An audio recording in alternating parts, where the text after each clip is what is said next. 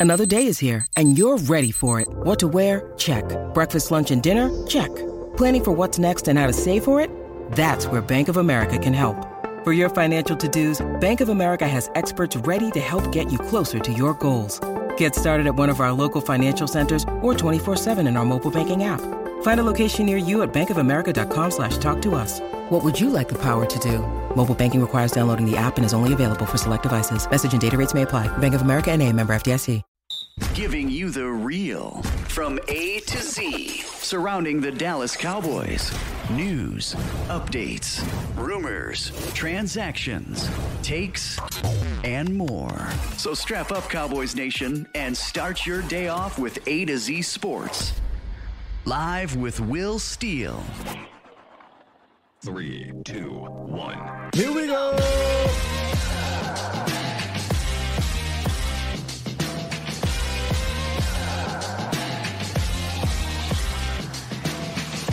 Good morning, good people.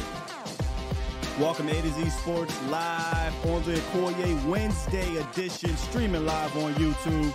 And of course, I am your host, Will Skywalker. Still, boom. Mm. Had to hit y'all with the Dak Prescott flex there. Cowboys. It's Philly. Part two. Gotta get our lick back. Y'all know I got my brother with me, man. Koye Media joining me in a second here. We ain't even doing no roundup.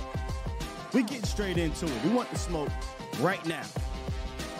Cowboys got a chance to temporarily, honestly, this game is, is for the tempor the, the temporarily for the division lead on Sunday. So we're gonna break it down specifically though. We're specifically talking about the Cowboys defense and what it has to do to get back at the Philadelphia Eagles offense, which got them a, a quite, you know, a good bit in that in that first matchup.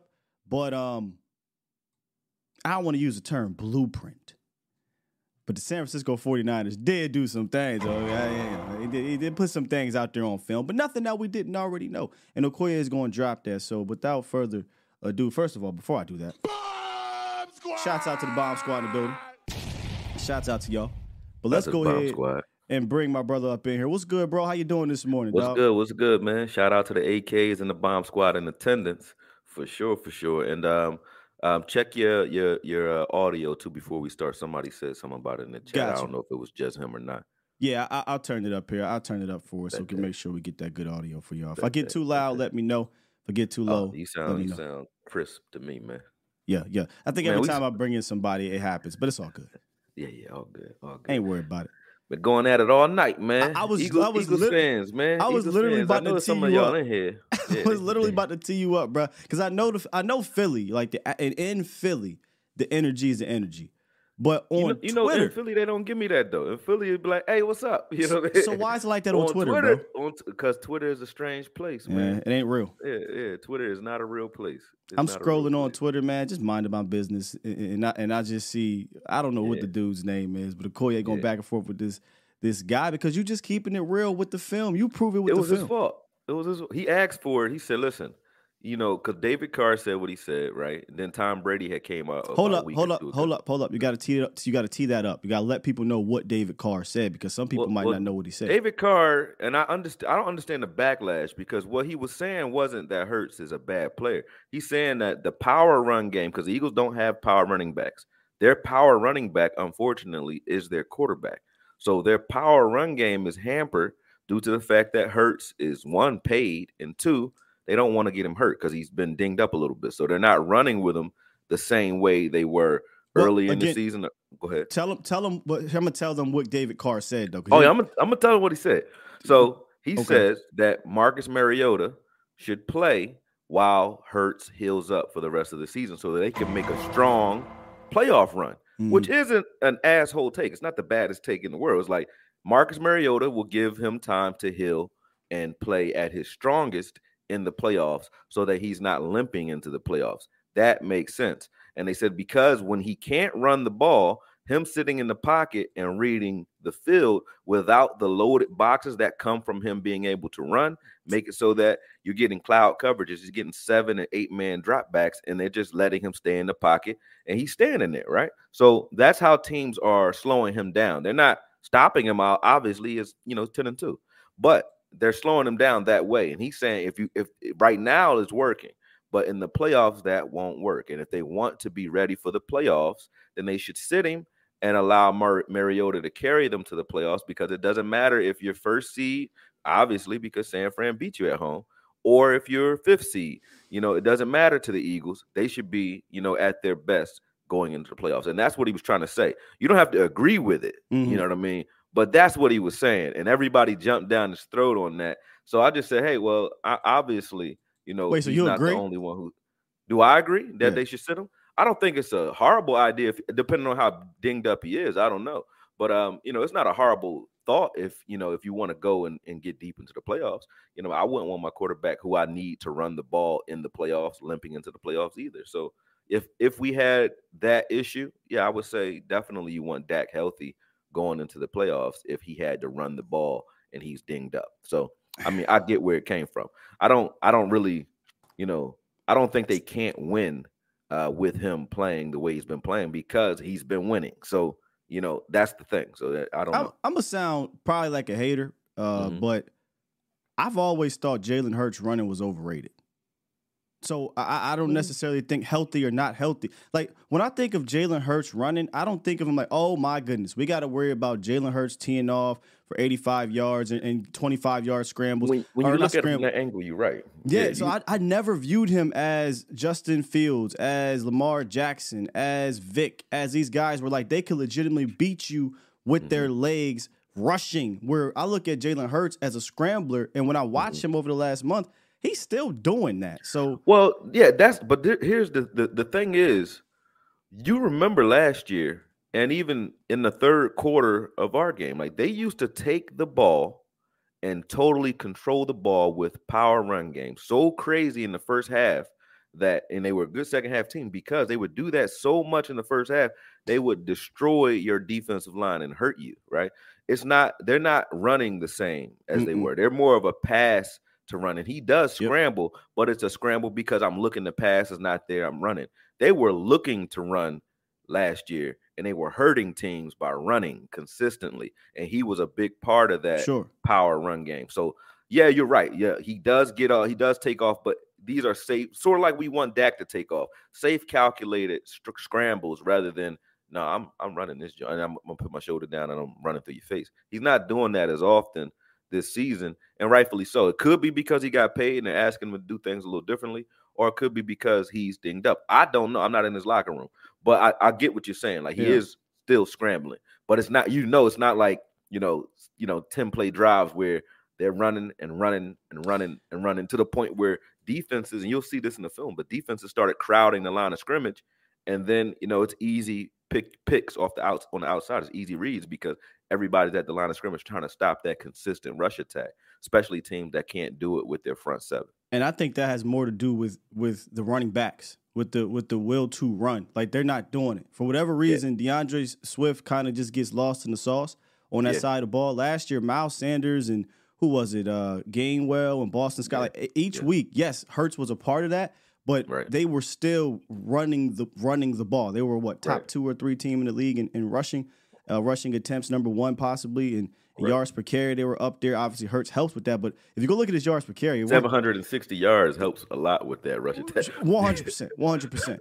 And he had like he had like I think it was like something like eight or so ten plus yard rushes on the season, yeah. but they weren't. Hey, I'm going to make you miss. They were just no, no, he's not Lamar Jackson. You you crush you means. you crash yeah. down, and I got a free lane to get ten yards, and I run out of bounds. So that's what. I mean by like, I mean you they can still do that if they want, but I, I right. think the main problem with them is their new offensive coordinator is literally that a new offensive coordinator. Where Shane Steichen been around, they were way yeah. more creative last year. Now that doesn't yeah. mean they can't be, you know, difficult to stop because it's so basic what they do that if you can't mm-hmm. stop it, they'll just continue to do it. Uh, right. and and I think that's really the, the, the main difference is some of the film you'll probably see. Some of the things they were doing last year, they made you think a little bit more, in my opinion, than they do now. They're they're right. very stagnant offense, but you just got to be able to stop Right. They're, they're they're doing a lot more spread looks and spread concepts now than they were last year. Last year, they were creative in the sense that they were condensed. They, they, they were designing a lot of ISO plays last season that were one man reads, but the whole offense is predicated on getting that one man open. So it was hard to stop, especially if you guessed wrong on who that ISO player was on that particular play.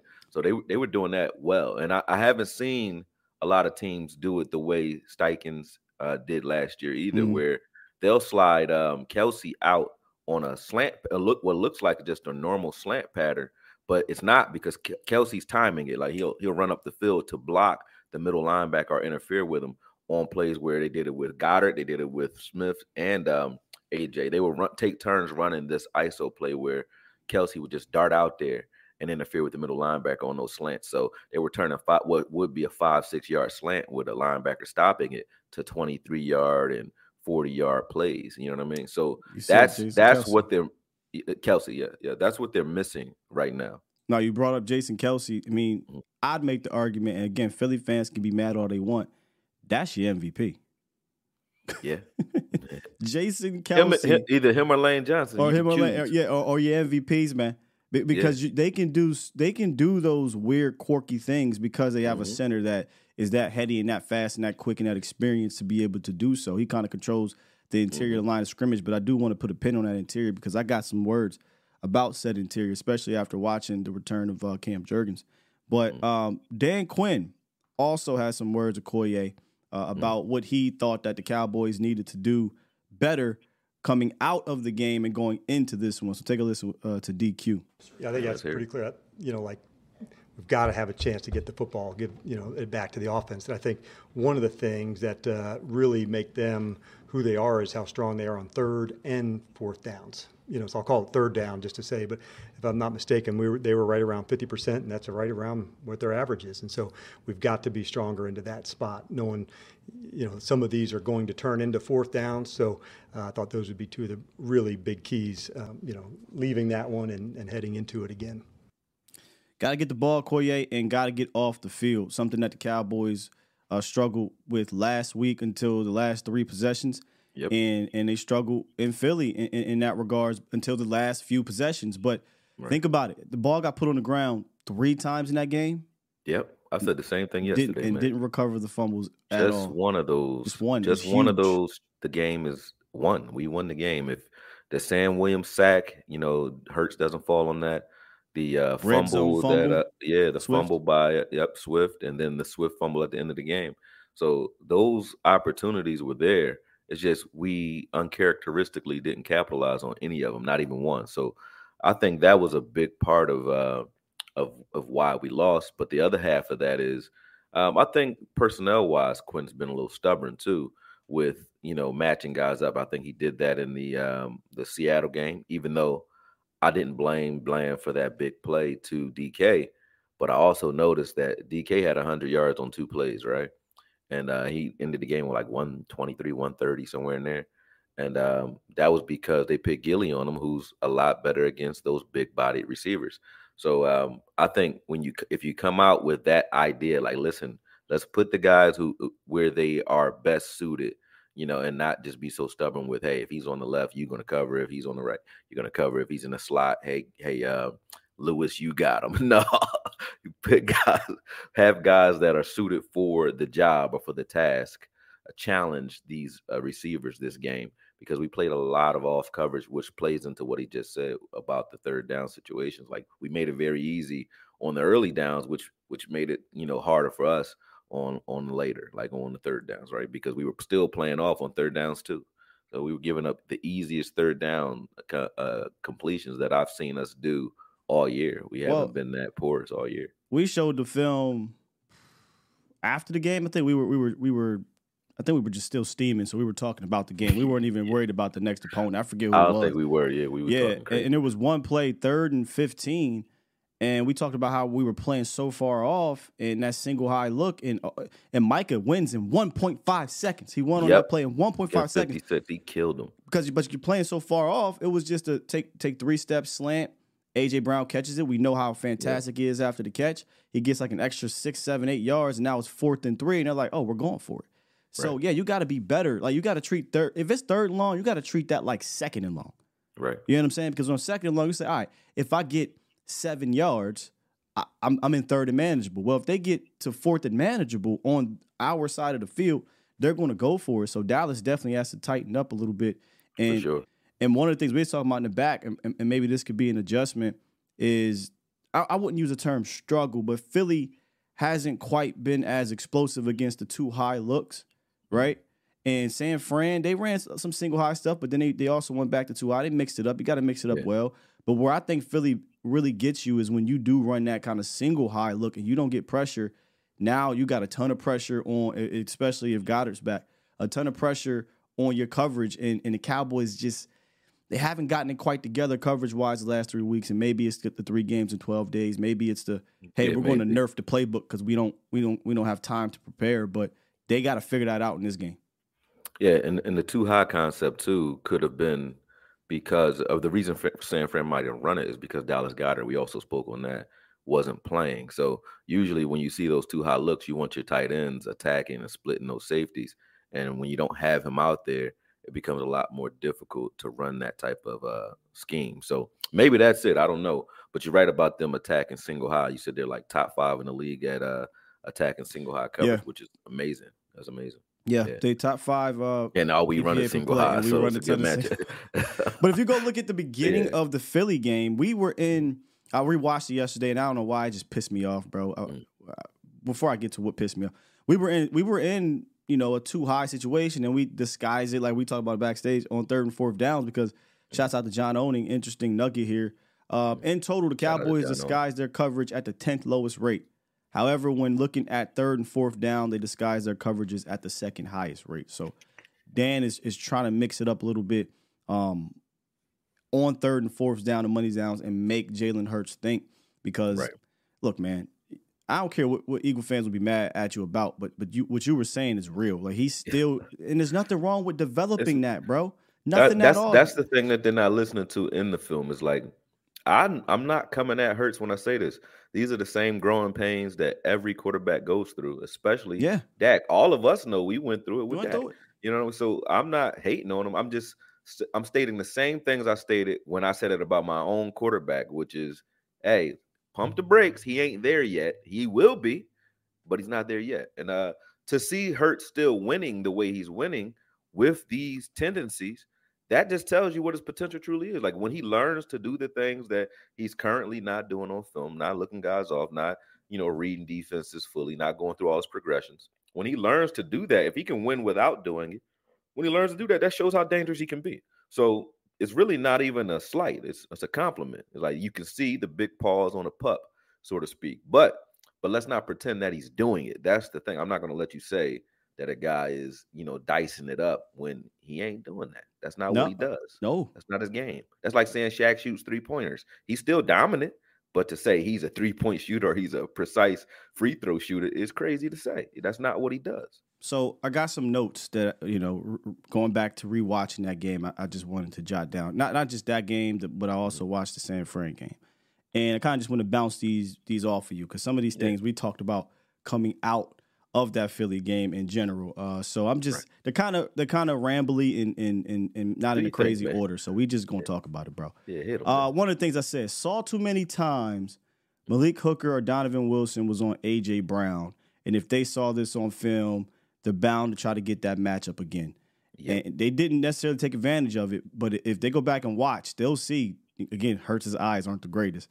They'll see there were times where AJ, you know, on, when it was on uh, Donovan Wilson or Malik, that was a money play. They just didn't get it to him. So I, I would like for them to not do that. you know, we, we don't want to see that happen. Because how many times this year, Quay, have we been like, how the hell was Tyrus Wheat on Keenan Allen? How the hell was Jourdan no- Lewis on Dallas Goedert? are, what are you doing? Like, yeah. how is this happening, right? So I, I think, I think if they want to do that, Okoye, right. they should put this man in that Oh. situation. Yeah, I know what you're gonna say. You know man. where I'm going, right? Cat. Yes, First of all, I'm gonna play some audio uh, from Girls Talk, Boys Talk. Shouts out to Two Eye Jess and I believe Nicole is her name, uh, the host of of Girls Talk, Boys Talk. Y.A. Thomas, ladies and gentlemen, he joined the show and and they asked him about you know being versatile and and and Dan Quinn's defense, how important it is. Here's here's Juanyeh on Girls Talk, Boys Talk. Actually, here's a question from Aisha, aka Two I. and then here's here's here's uh, Juanyeh's answer. So playing safety for DQ in this system. Uh, I remember talking to Jourdan Lewis, or just about uh, playing DB in general. Mm-hmm. I remember talking to him about it, and it was like, you better be a hybrid, right? Right. right. How different is it for you to be playing for someone like DQ that uses safeties in ways that maybe aren't traditionally yeah. like how you guys would be used? Man, uh, I'm just glad that I'm here playing in his system, mm-hmm. period, because DQ lets me be me. You know what I'm saying? So, like, it's just the fact that, like, he knows my strengths. He moves me around. He told me last year he wanted me to learn multiple spots.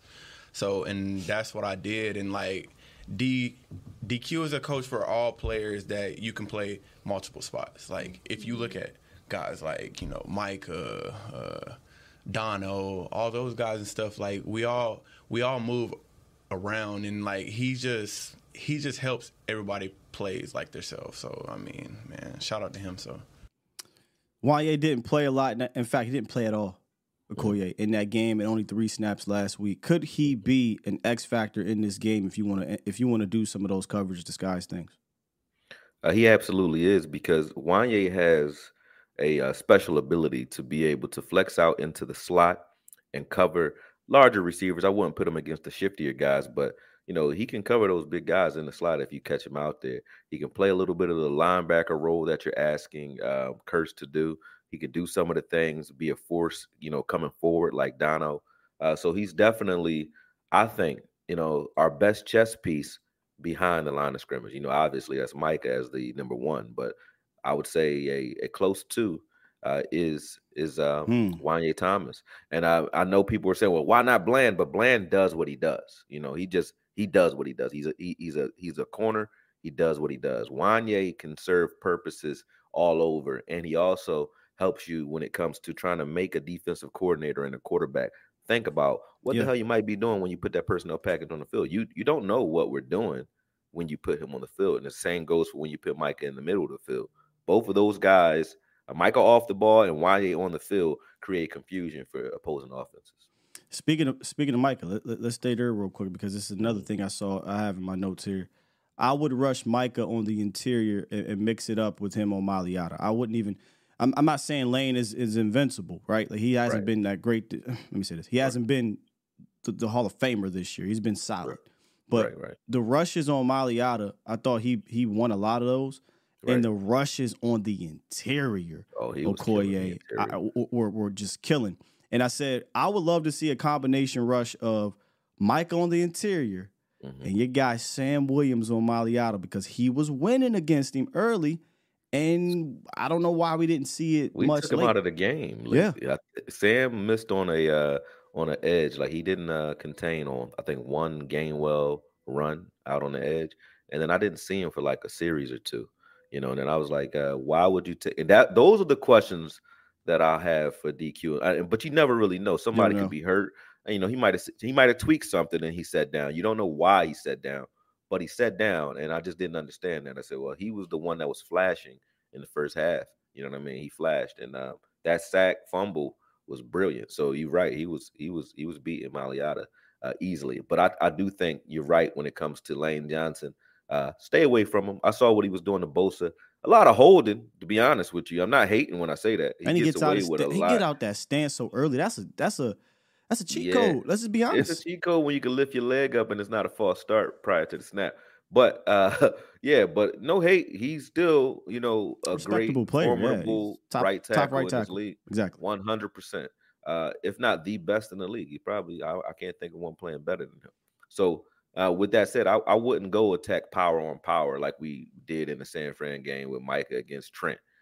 I would go after Mailata with both Micah and Sam Williams. And if I, if I, if I'm going to bring pressure, I'm bringing it to the to the blind side basically, or up the gap. There we go. That, so I, I was curious. I'm like, man, all the reps that we saw Michael winning, not all of them, uh, but but the sacks and some of the quick pressures were happening right up the middle, right? And, Right. and I know they had the rookie, right? The uh, what is Tyler Steen or something like that. Yeah, yeah, they had the rookie, but I also saw him beat Dickerson and and, and Jason Kelce up the middle. I, I've also saw him beat double team talking about Micah. So you know, I said, let me go, let me go see what's up with Cam Jurgens because Cam Jurgens, you know, he returned to the lineup, and I looked and I noticed, huh, Cam Jurgens has given up nine pressures in the last two weeks. Where was Micah lined up at, you know, and getting some pressure at in this game? It was lined up getting pressure on the interior. Even if he didn't get it in general, he helped out other guys get it. He And I it, yeah. Exactly. And I got some film playing from this Niners game. And and again, Cam Jurgens, only his third game back. The last two games, nine pressures. I feel like quickness gives him some trouble. I feel like he's still stumbly, bumbly, trying to figure things out. And we have to remember, people was all, you know, Philly fans, oh, no Cam Jurgens, you know, he's just all-world player. He's a second-year player with less than a year of experience.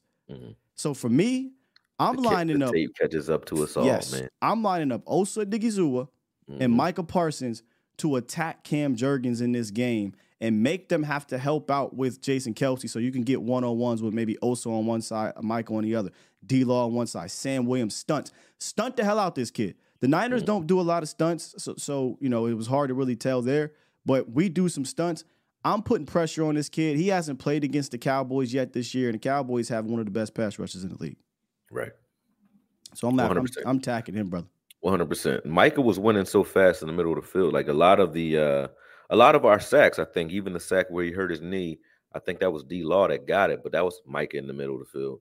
Micah was winning pretty fast in the middle of the field. So uh when you look at the last two weeks, and you would know statistically better than I would, but when you look at the Redskins game, oh, I mean the Washington People's game, The Washington football people. yeah, and uh Seattle game.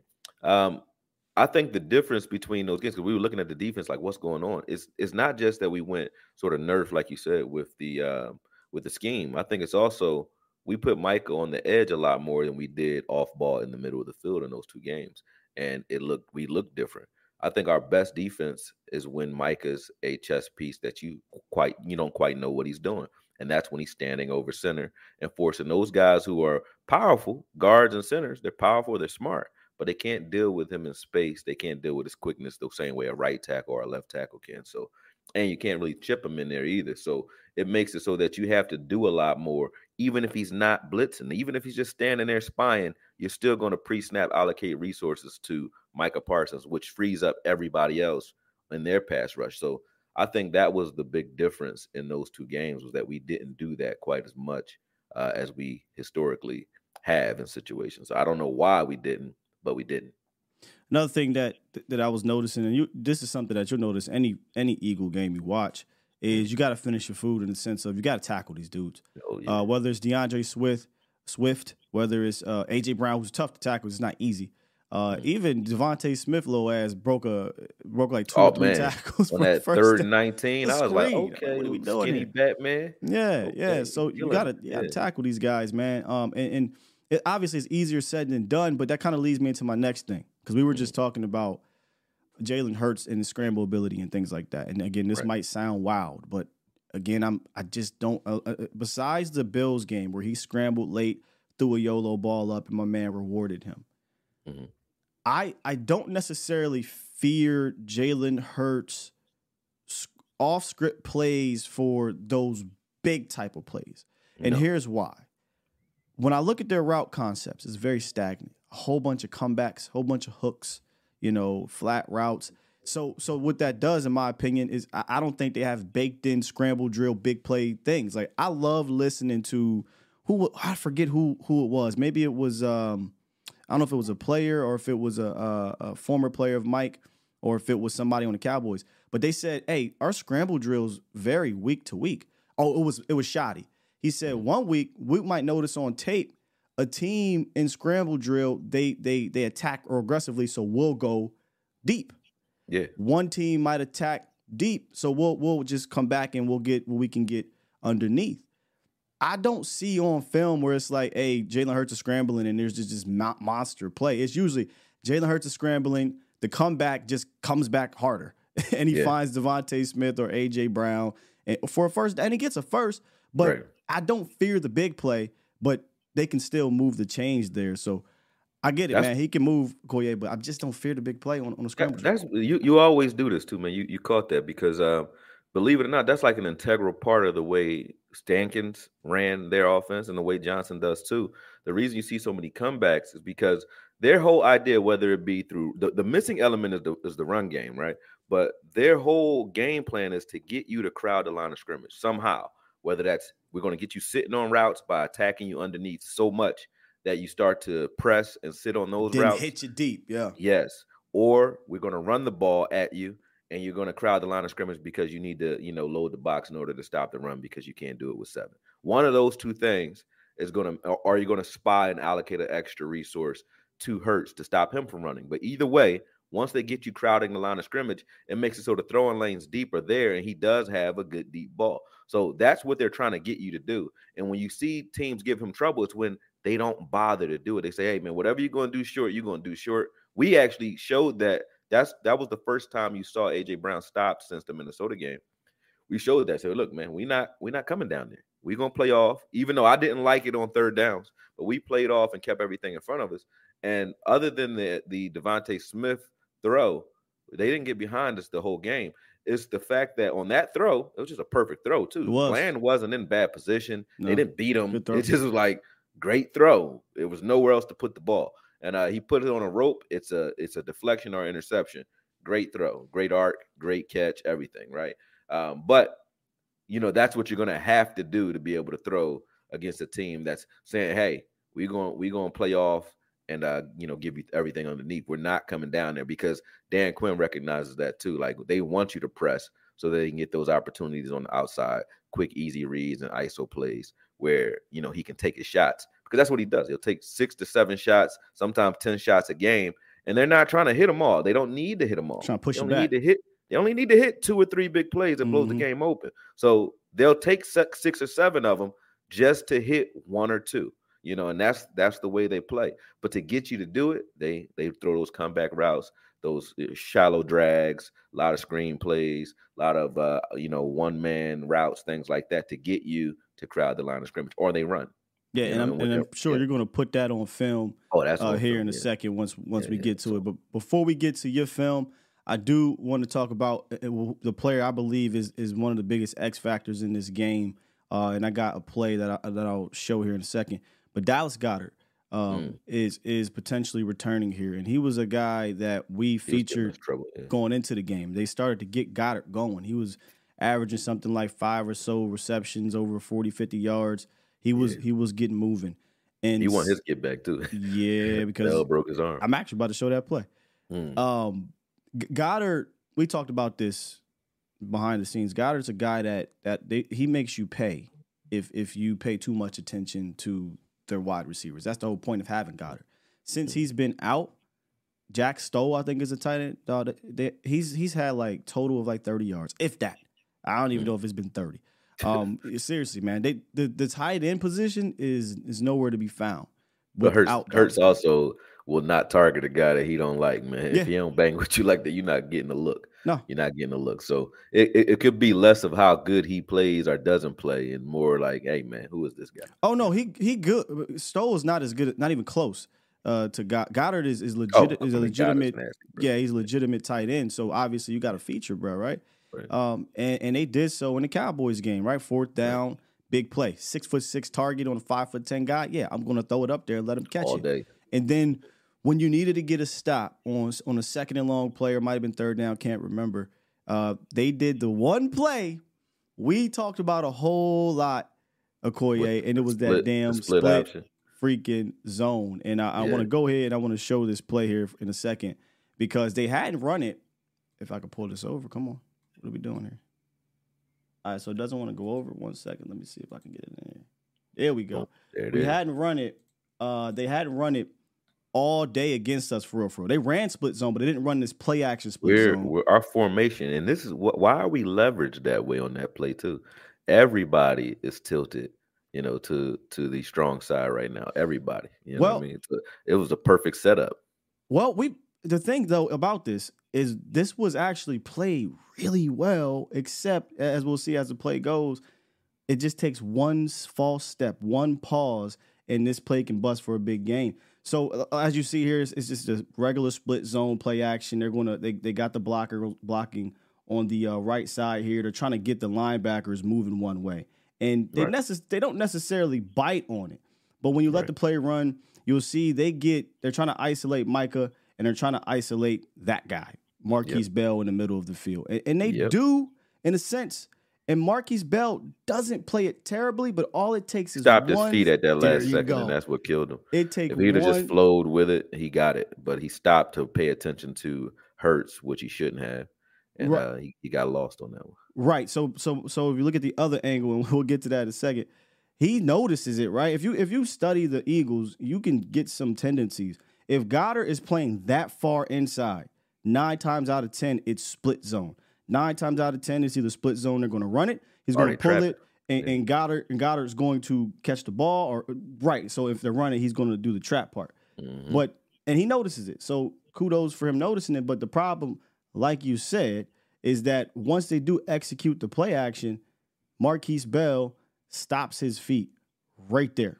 Yep. As soon as he plants that foot down, he doesn't continue He's out. Peeking inside, yeah. It's a wrap, and, and he didn't necessarily need to. This is played well. Not your job. Look that ain't this. your job. Any eh, he wasn't making that play inside anyway. This That's is, Micah's job, or the if, right. it, if it goes to Swift, then it's the lineman's job. All he should pay attention to is Goedert on this play.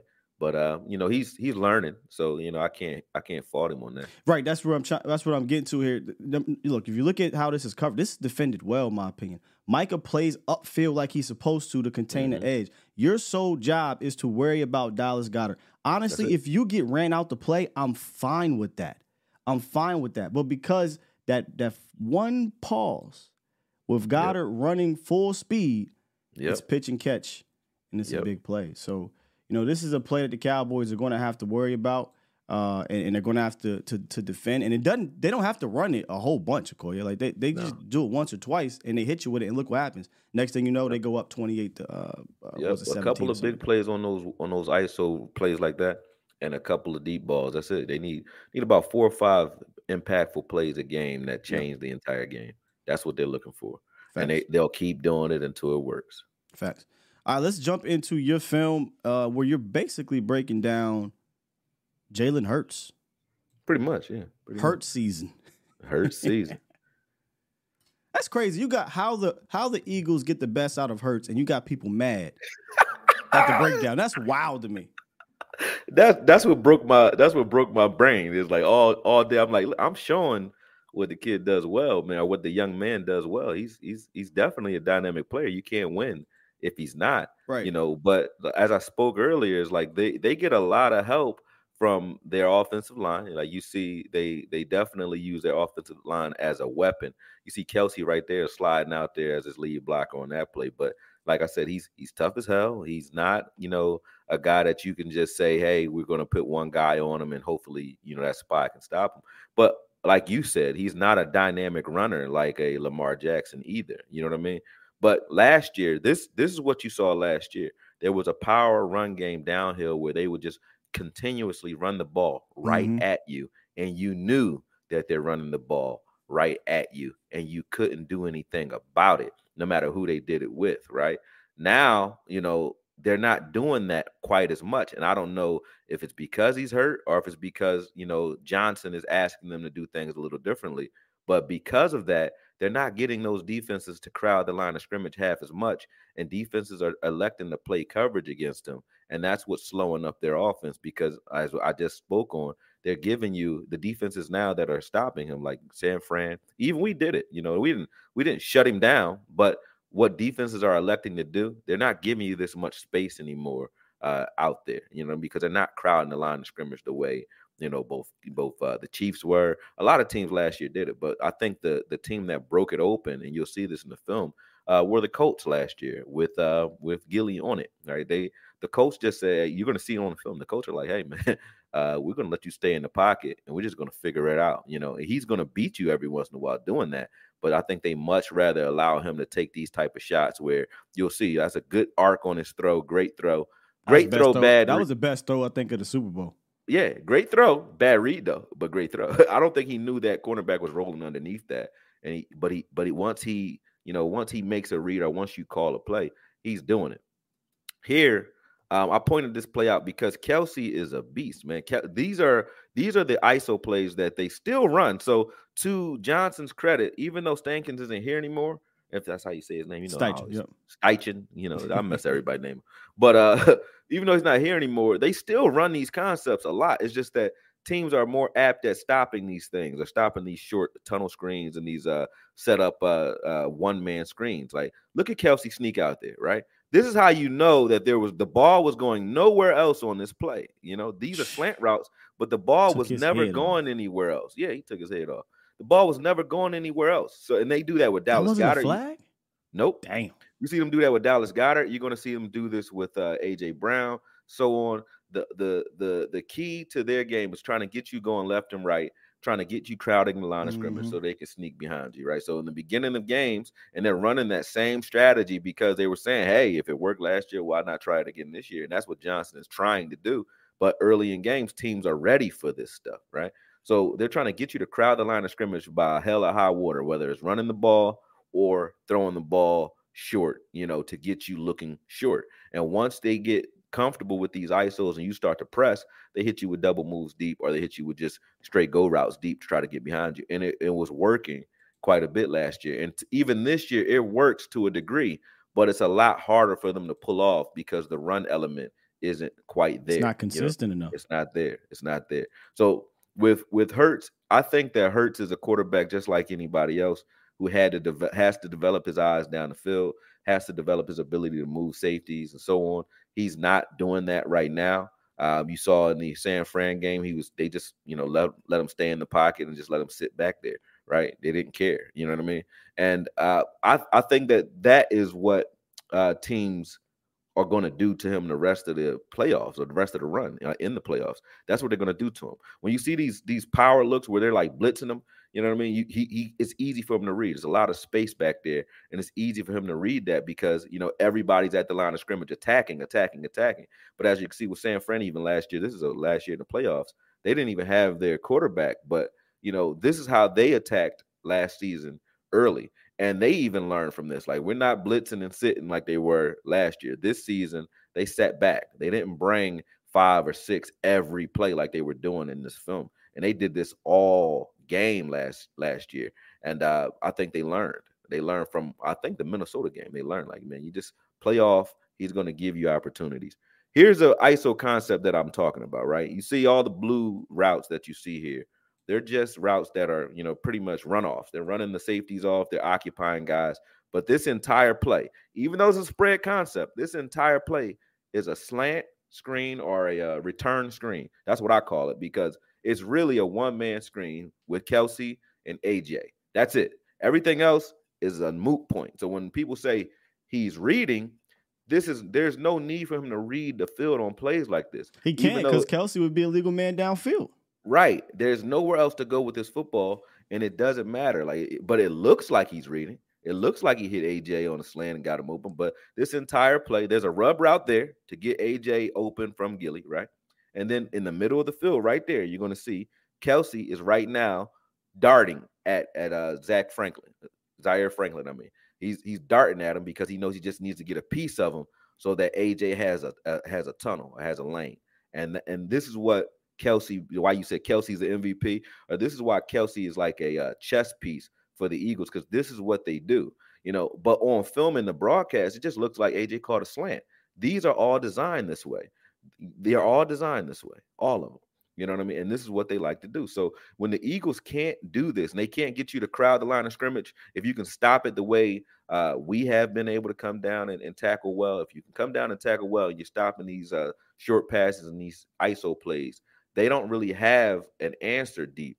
They're just gonna still, you know, they're gonna still do it like remember the Titans. They they don't have an answer for you deep when you can stop it. Now, if you if this stuff gives you trouble, like if they're if they're hurting you with these uh these tunnel screens, these hitch routes and smoke screens, then you're done. You're done because once you start crowding the line of scrimmage, they're gonna effectively get behind you, and that's it. That's the end of it. That's the end of it.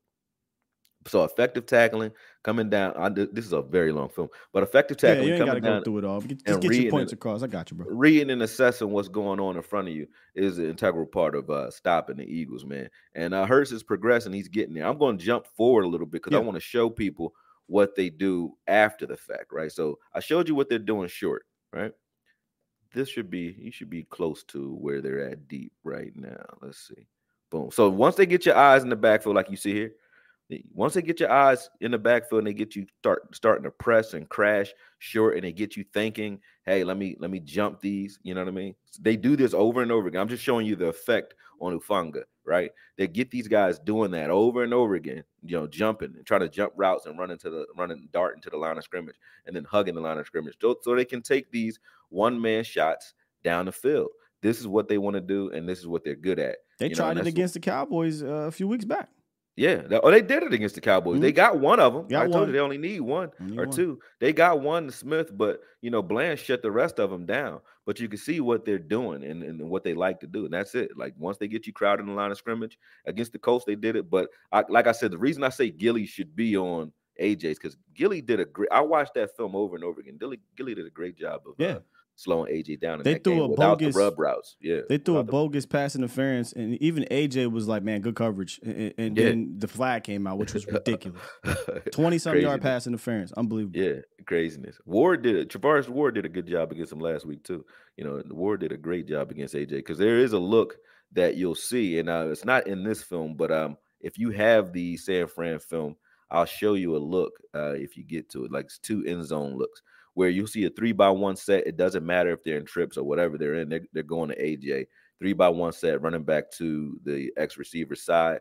They're trying to hold that linebacker and go to AJ deep every time you see that you know. But you can see their their style is let's get you crowding line of scrimmage so we can throw deep balls on the edge. Mm. These are not reads. Even those deep balls are that's he doesn't have to read. It's you're crowding the line of scrimmage. He got one on one. He sees cover one. He throwing it out there. That's it. It's not it's not very difficult for him to to do that, you know. And then there's a series of rub routes in there too, across the middle of the field where he wants to throw into the triangle. I call it triangle anywhere from tackle to tackle and then deep middle, right? So right now, what he's looking at, this is where he reads well. Anything going across his face, Yeah, you know, that's where Dak was too. So it's not it's not a foreign thing, but that's where he reads well. he hit DeVonta Smith on uh, on a really good over route uh, in, in in that kind of triangle. Now he kind of cleared it a little bit, but it was probably his best throw against the Cowboys. Yeah. Um, a few weeks back. Yep. Yep. The way the way he plays, though, as I said, the, the best thing to do against him, and this is where I'm going to jump to. Let me show you. I'm going to show you what the Colts were doing and watch how much time he has. Now, this play I put in here because he uh, he had time. He has time. This is one of the plays he actually likes. He did this in the Super Bowl. He did it against the Colts. The Colts just the coach he uses his feet to to move the safety. See how the safeties the safety's darting with him, right? Mhm. And this is just opens up the opposite side of the field. Bland got beat against Chicago on the same play, right? He just recovered. Last you know what I mean? Yeah, he recovered last year, but he recovered. Uh, in this particular play, they they stripped him, but it was wide open, and they do it a lot. They'll do this to us too. Um, they did this all season. This season, they did it all last season, and they'll do it to us. You know what I mean? They'll they'll pick their spots. This was them in the Super Bowl. They just decided, hey, we're going to go with a tight set and do it again, right? Same concept. But when you pause it right there, right, you have DeVonta Smith on a linebacker. Bolton. This is clearly where you want to go with this football, right? And when I say he doesn't read the field, it's not an attack. Any coordinator would say, I mean, anybody would say, this is where you want to go with the football. Now look where he goes with the ball, and it works, but he goes into double coverage with the football, right? It's just that AJ, AJ he throws uh, some YOLO Brown- balls, bro. Right. AJ Brown just just wins here. But you would never say that's where he should have went with the ball. That's a great play for AJ and great play for him, but he clearly wasn't reading what was going on in the middle of the field. And I put several plays out there where he did this. Here Goedert is going to break open on this crosser, right? And he's going to but he goes to the well too many times. Goedert's breaking open on this crosser. Right there Goedert's right in his face, wide open. He's not seeing that. He's going back to AJ again, even though AJ is not open at all. Double coverage again. Get what Should I'm have been a saying? pick. Yes, that is not reading the field. And that's where my criticism came from. It wasn't Like I'm just saying, he can't read the field He's because I don't he's predetermined. If it feels like he knows where he wants to go with the ball. Yes, Yeah. yes, and he does this over and over again. This play here, sure another. If great, you go great back, yeah, throw right- off his back foot, but he had guys wide open. yeah, still. somebody underneath was. you know what I'm saying?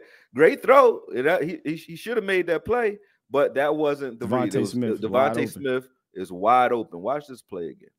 Boom. Watch Smith. Boom. Over. That safety got taken out of it. Oh, I'm sorry about that. That safety got taken out of it. Let me rewind it again because I, I just messed that up myself. But that safety got taken out of there, and Smith is right there. Oh, that's not Smith. Nah, no. If you go back a few seconds and pause it, you will you will yeah, see. I him. gotta see this right here. Nope. Me- nope, I went too far. Yeah, yeah, yeah. Okay, Oh, here we go. you. Right here. Let me pause it. gotta be a quick right. pause. Boom. Okay, so now that 16 is running that safety off, you got to know, hey, Smith has a soft spot in the middle of the field. All He's running here. the dig. Boom. Ah, I still missed it. But yeah, either way, I'm going to show it at the end of the play. Hold on. Good, good attempt, good throw. You know what I mean? But bad read. Bad read. There you go. There's nobody in the middle of the field on Smith at all.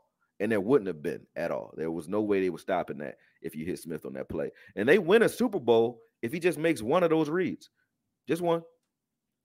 The Colts kept him in the pocket.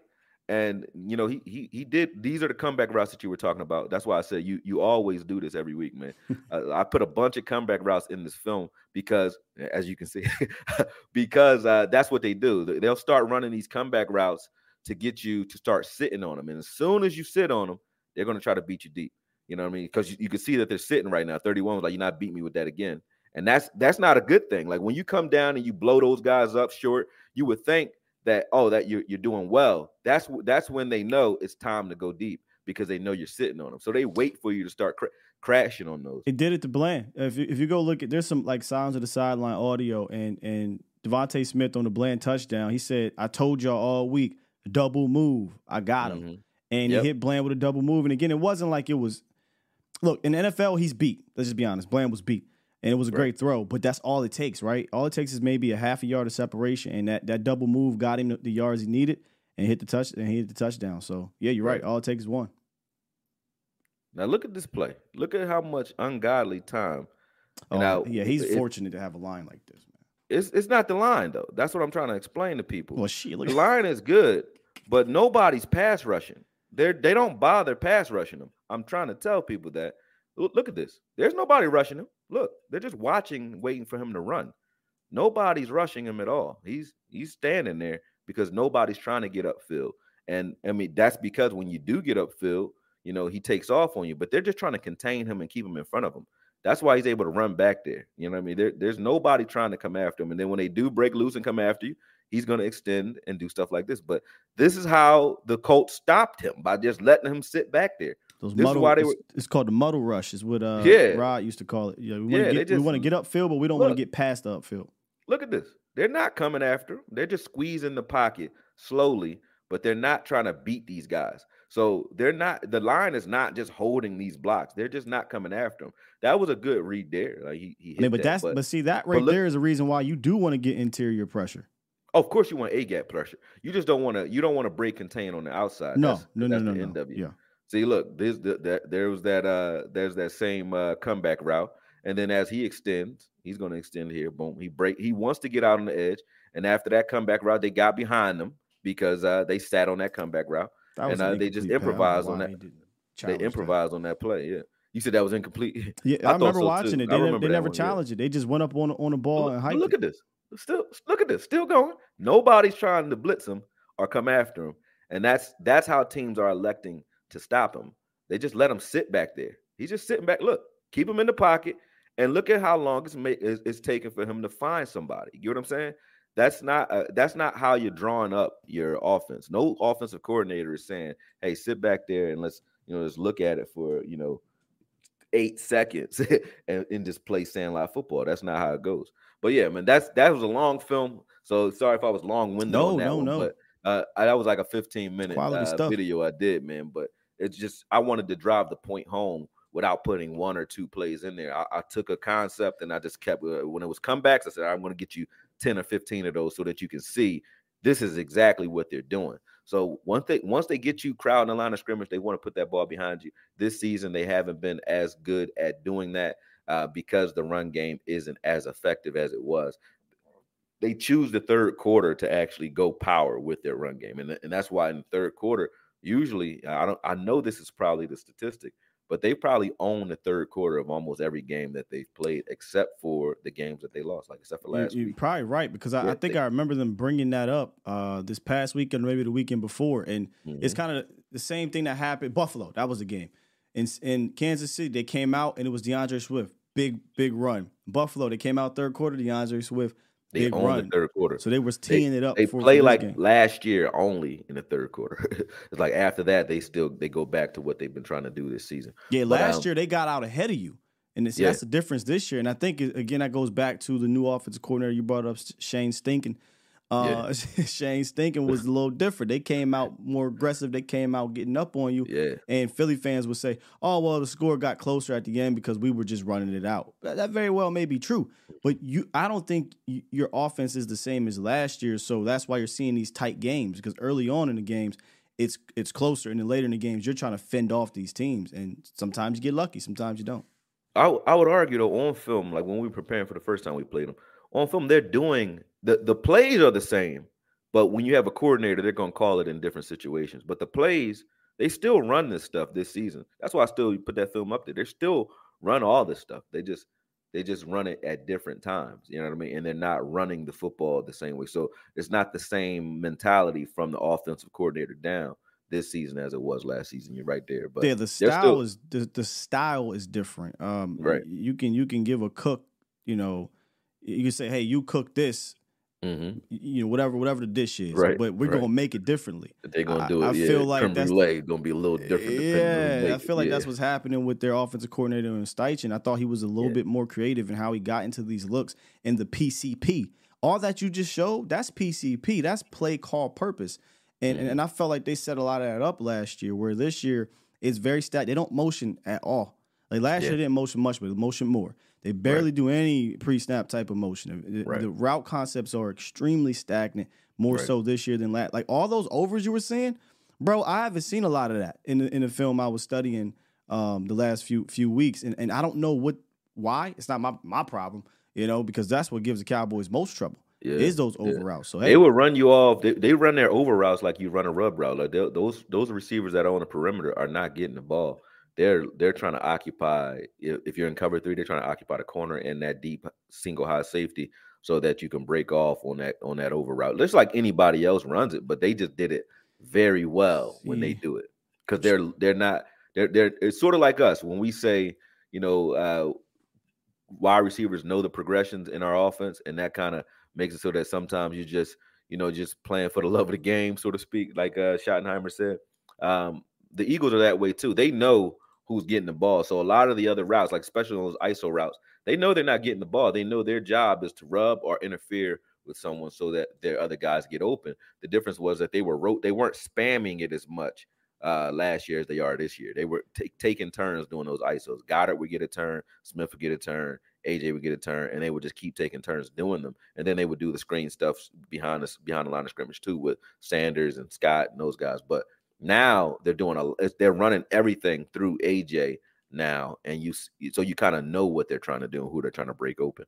this was the the pass interference, the BS pass oh, interference Oh, that's this is bullshit. at the bottom of the screen. You were talking Yeah. about Gilly playing it well. Boom. right? Beautiful. I mean, that's that's that's beautifully played. I, and then look at how he just throws that flag there. Like, what are we talking about, man? no flag whatsoever should have been on that play. I mean, he pressed is within five yards. That was legal. And then by the time they this is engage just again, instant- that's yeah. AJ engaging with him. And there's no way he can catch that ball anyway. That's great cone coverage. He yeah. used the I- sideline I, I don't understand how this was. It was defended well, and like you said, th- this is what you know. He, if he sees this look, single high, one on Yep. one, He taking a shot. there there is no scanning it. If he was if he was like a legit and look, I'm not. I almost said the legitimate quarterback. If he was. Don't you do it. Remember Officer the gentleman. He's like, Don't you do it. legitimate quarterback. What do you mean by that? He had the Dursky ready. What do you mean by that? They're gonna be like, Got him. got him. So I mean, look, look, man, we keep Oh, it man. being here. He's not a quarterback that's going to scan the field. Yeah, he not. and man. if he He's just- scans the field here, and says, "Okay, look, man, this ain't here. Like, why, why are we throwing this? This, this, this is not open." if you're going to throw anything, you do a back shoulder here. You don't try to put it over the Yeah, you, and this He is what I mean by s by scramble drills, bro. If he Dak, in my opinion, if this ain't here, he's stepping up over here, and we're going to do our scramble drill. Instead, he throws it, and he has no, no other option, and, they, and he gets bailed out. So it's a 22 or so yard penalty or whatever, and he gets Yeah. bailed out. But but but that's what I mean by by I don't mean to say legitimate, but a, quarterback that A reads, passer a pocket passer that reads. There I- you go. you you I don't care what these Eagle fans say, man. You are not lying when you when you say he one read or whatever. That it's what it is. And maybe that's the does, yeah. offense. So maybe it's not him. Maybe it's, hey, we're coming out here. This is the look. I know you're playing 10 yards off. I got AJ Brown on slant. Look, go watch the first two possessions in that Niner game. Wasn't nothing crazy about it. It was quick Right. slant to, to, to AJ Brown, 40 yards. Quick slant to AJ Brown, 20 yards. Get Right. down there and they stalled.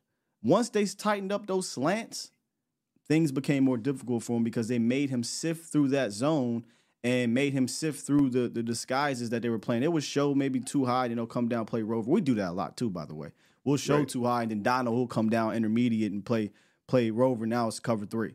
But uh, I, I, I I'm think trying to find a play where where he did that. Like I'm I'm trying to go back to that film real quick and find that play where he's standing in the pocket, makes one read, and then just does a circle. He just runs in the circle. There's nobody even coming after him.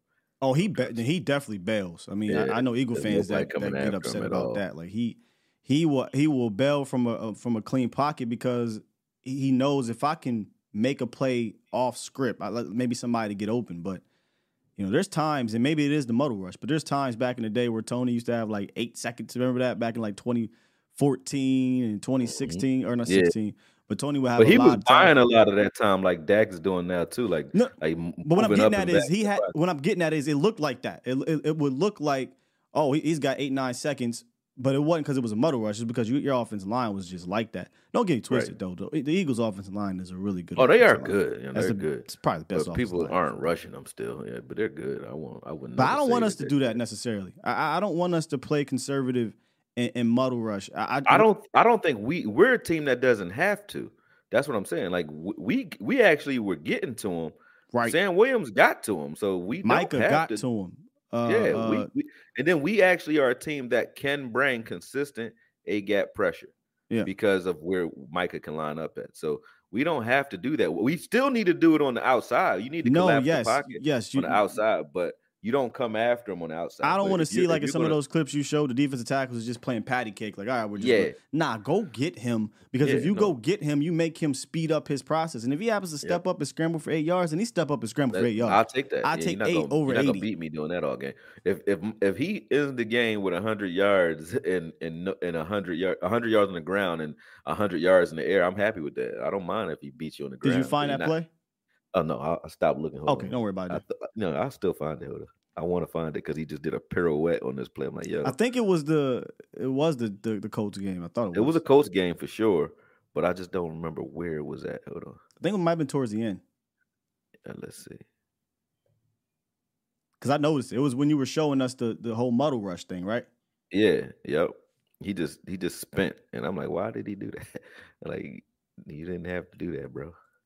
Let me see. I'm, I'm sitting here watching it, trying to find it. Here, here, There it is. There it is. There it is. All right, so yeah, put this on real yeah, I quick. got you. I'm like, there's nothing happening here, bro. And it's not he. So when people say, "Oh, he doesn't do one read and try to go," like that's exactly what he does. Like one read, look, boop. he try to get out of there, man.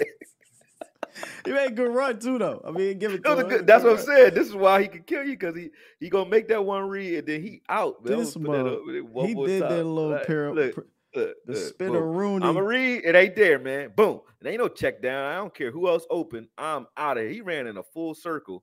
took off. Like, come on, man. Stop it. Let's stop acting like he out there just reading it and dicing it up. Man. Yeah, and and again, it's not a knock, man. He came in it's the truth. second man. round quarterback in an offense that you know in the Big Twelve. That's like you said, one Oh, read, put- read I option. play. I let it play since he RPO.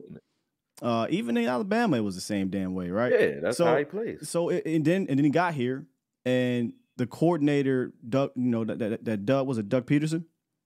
Totally Yeah. different offense. Right. Steichen gets there. Steichen, you know, he tailors the offense towards him.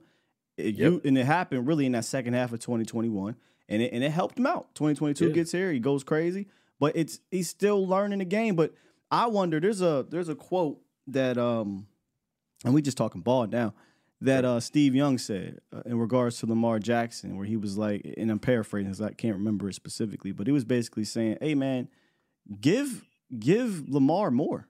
Like like Right. you're you, it's not it's it's not a, a smart enough passing attack. Like like how are we going to know if Lamar can handle, you know, normal quarterback things if you're not asking him to do it, which he has the arm talent to do it. He's, he's not a dumb quarterback, right? But you're giving him this Mickey Mouse offense. That's what me and Foots call the, Right. the Eagles offense. It's a Mickey Mouse offense. So when that Mickey Mouse offense ain't working, can he sit back there and dice you up? I don't know even how as an Eagle fan how you can agree with that. And say he can Here's just sit thing. back there and dice it's like you up. when, He- when you have a quarterback and you got to win now. Here's the problem: the way teams were designed back in the day, right, is you know you had pocket passers, and it took about two to three years to figure out if this was your guy, right? Yeah. So you might have survived that as a coaching regime, regime or a coordinator, right? Now, because there's so many running quarterbacks, it takes about five years, maybe six years to figure out if that guy is your guy, right? So if you need to win now, you can't win now by having him do things that he's just not accustomed to doing. Plus, their reflexes Fair. get in the way because you it's hard to teach a guy to throw and stand in there and take a hit, stare down the, the blitz and throw or look a guy off when he he really doesn't have to. He doesn't have to because if you run after him, he he can just outrun run. that yeah, guy. he'll run. Yeah. So he's going to do that every time until he gets paid or it's time to get paid or he gets hurt. When they get Yep. hurt and they get paid, which is usually they- that's why I say three years is a wash for a running quarterback because those first three years they're either healthy and they're not paid yet. When it comes time to start making their money, that's when they have to show you that they can do something other than run into the defense and get themselves hurt. Right? Yep. Dak had to do it. Ben Roethlisberger had to do it. Cam Newton. Cam Newton had all of them have to do it. So that takes your grading process from a three-year window for a pocket passer to a six-year window to develop a running quarterback who thinks run first. So that's what the problem is. And, and a coaching regime doesn't always survive that. And when they don't survive that because they bet on that quarterback and they bet on his ability, then the quarterback suffers too. Geno Smith, uh, RG3, those guys are no longer in the they, they they don't survive those regimes either when when they don't work out. You know what I mean? If it doesn't work out early, you don't win early, you're not going to have the time to develop the guy. He's going to be sitting on the bench or he's going to be out of the league. You know what I mean? So that's the problem. That's what the problem is. So that's why St- Shane, look at Shane. Shane Shane's smart man. He said, "Hey man, I'm gonna, I'm gonna make it work this year, and I'm the fuck out of here." He got up out of here. he said, "I'm out." You know I mean, but look at this play. This got- play, they're, they're running. Yeah, this this play here, he has plenty of time. Now watch what I point. Look at the arrows. So that uh, I think at that this is pocket, tight end man. that tight end is is clearing out this safety here, right? Right behind that, there's a they're running a double dig, right? So right behind that dig route is a dig route from I believe 16, I think, or or Smith, one of them. It's open. Their slot guy. And yeah, it's open, and you can't say he does not have time. He has plenty of time. And if you're looking at the safety and you know what play you called, you have to know if that safety takes a step outside that hash, then I know I got that jet stream dig coming right behind. Right now, watch. You see it? mm-hmm. You see Setting up. that? It's there. It's And- the, the design worked. It worked. And he's looking right there. Okay. He's not going to throw that ball. See? He's going to take off and he's going to haul ass. Right. So that's what I'm talking about. That's what I'm talking about. That's why it takes longer for a, a coordinator to develop these guys. Now, if you're an offensive coordinator and they saying, hey, you're not winning or he's not looking good, but you're calling these concepts and you see in the film room that these things are working and you, you know, you still are not hitting them, whose fault is that? And how long do you how long do you think they last when that happens? They Yeah. don't last very long. Ru- the, the that style, the running style, it is not sustainable long term.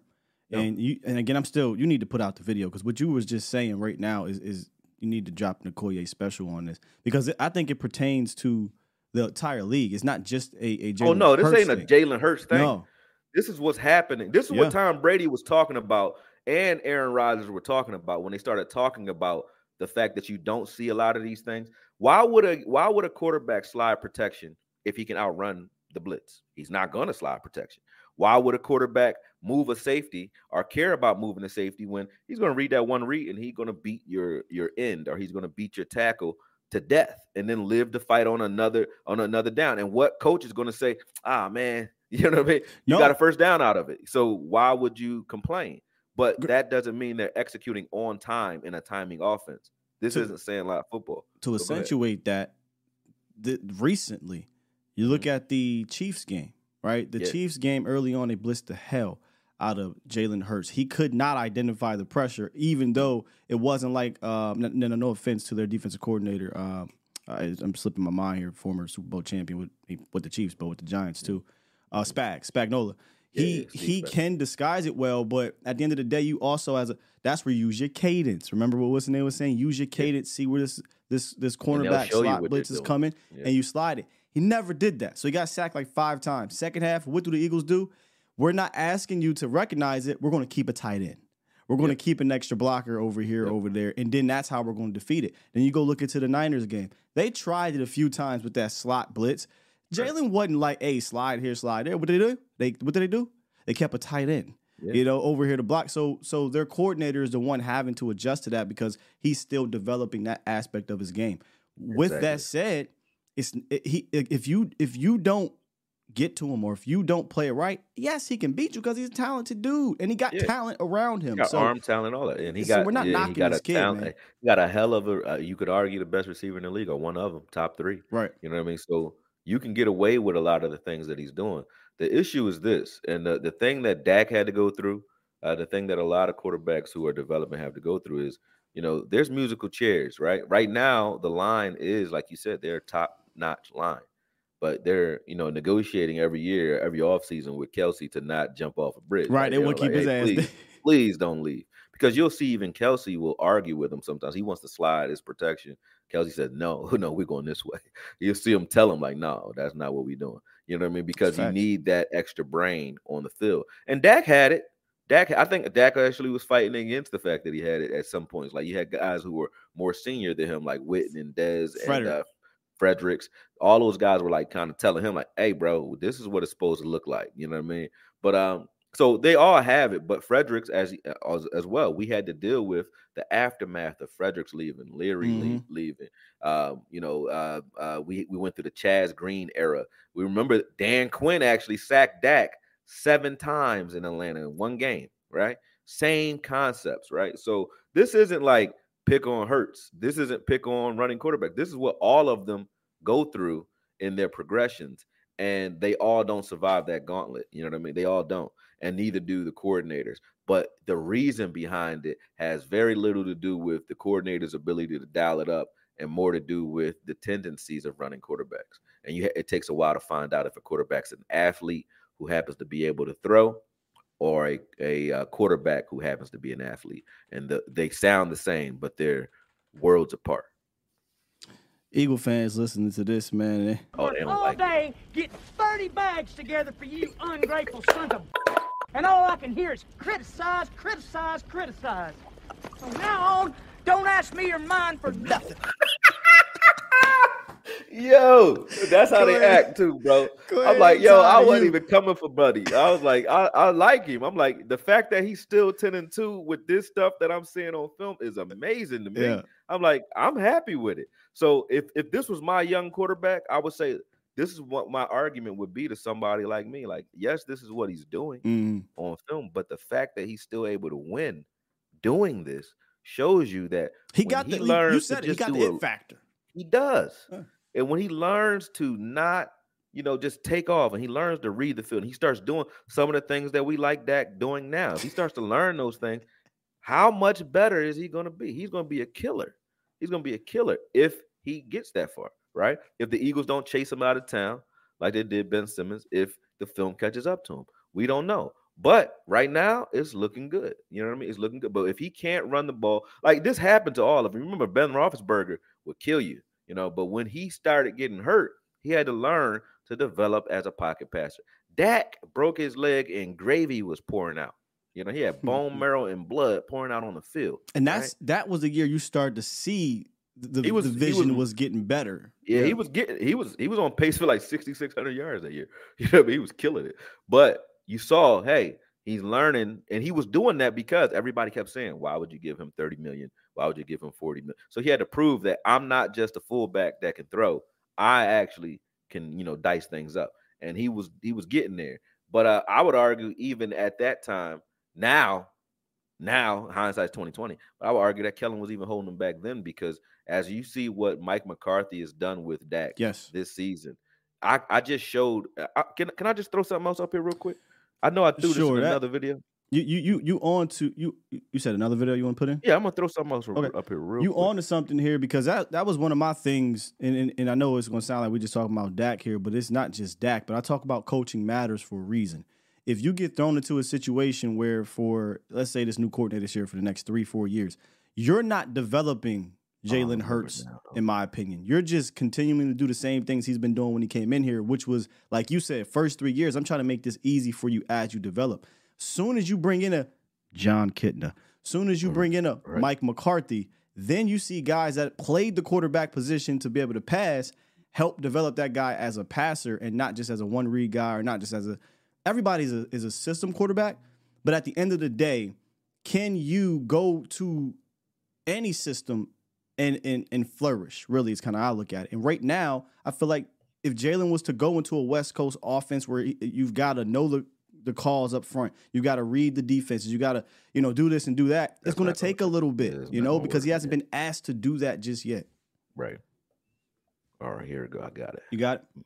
Let me pull this up. Window, boom, share. All right, let me blow this up real quick this is just a treat for myself. I put this on Twitter, but for those who haven't seen it, this is what I'm talking about. Like where scheme, you can see clearly where the scheme is helping. You know what I mean? Are you? Is, is it on? I don't, I don't know if I can go yet. Can I yep, go? you good. What's up? Yeah. So you can see this. This is schemed open. So the the front end of this play is just you know uh, Gallup is running an interference for CeeDee, so CeeDee can run this little arrow route. It, this would have worked anyway. It probably would have been a completion regardless, right? But what Dak's doing on the back, and if you look at that single high safety at the top, Dak is moving that safety and holding Wagner as well.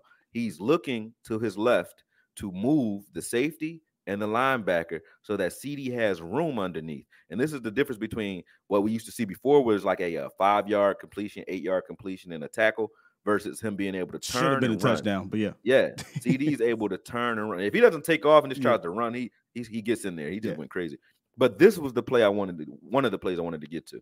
Like this is scheme with them moving. Dak Dak moved um Frederick, I mean Ferguson, to the perimeter, which widens out Bobby Wagner.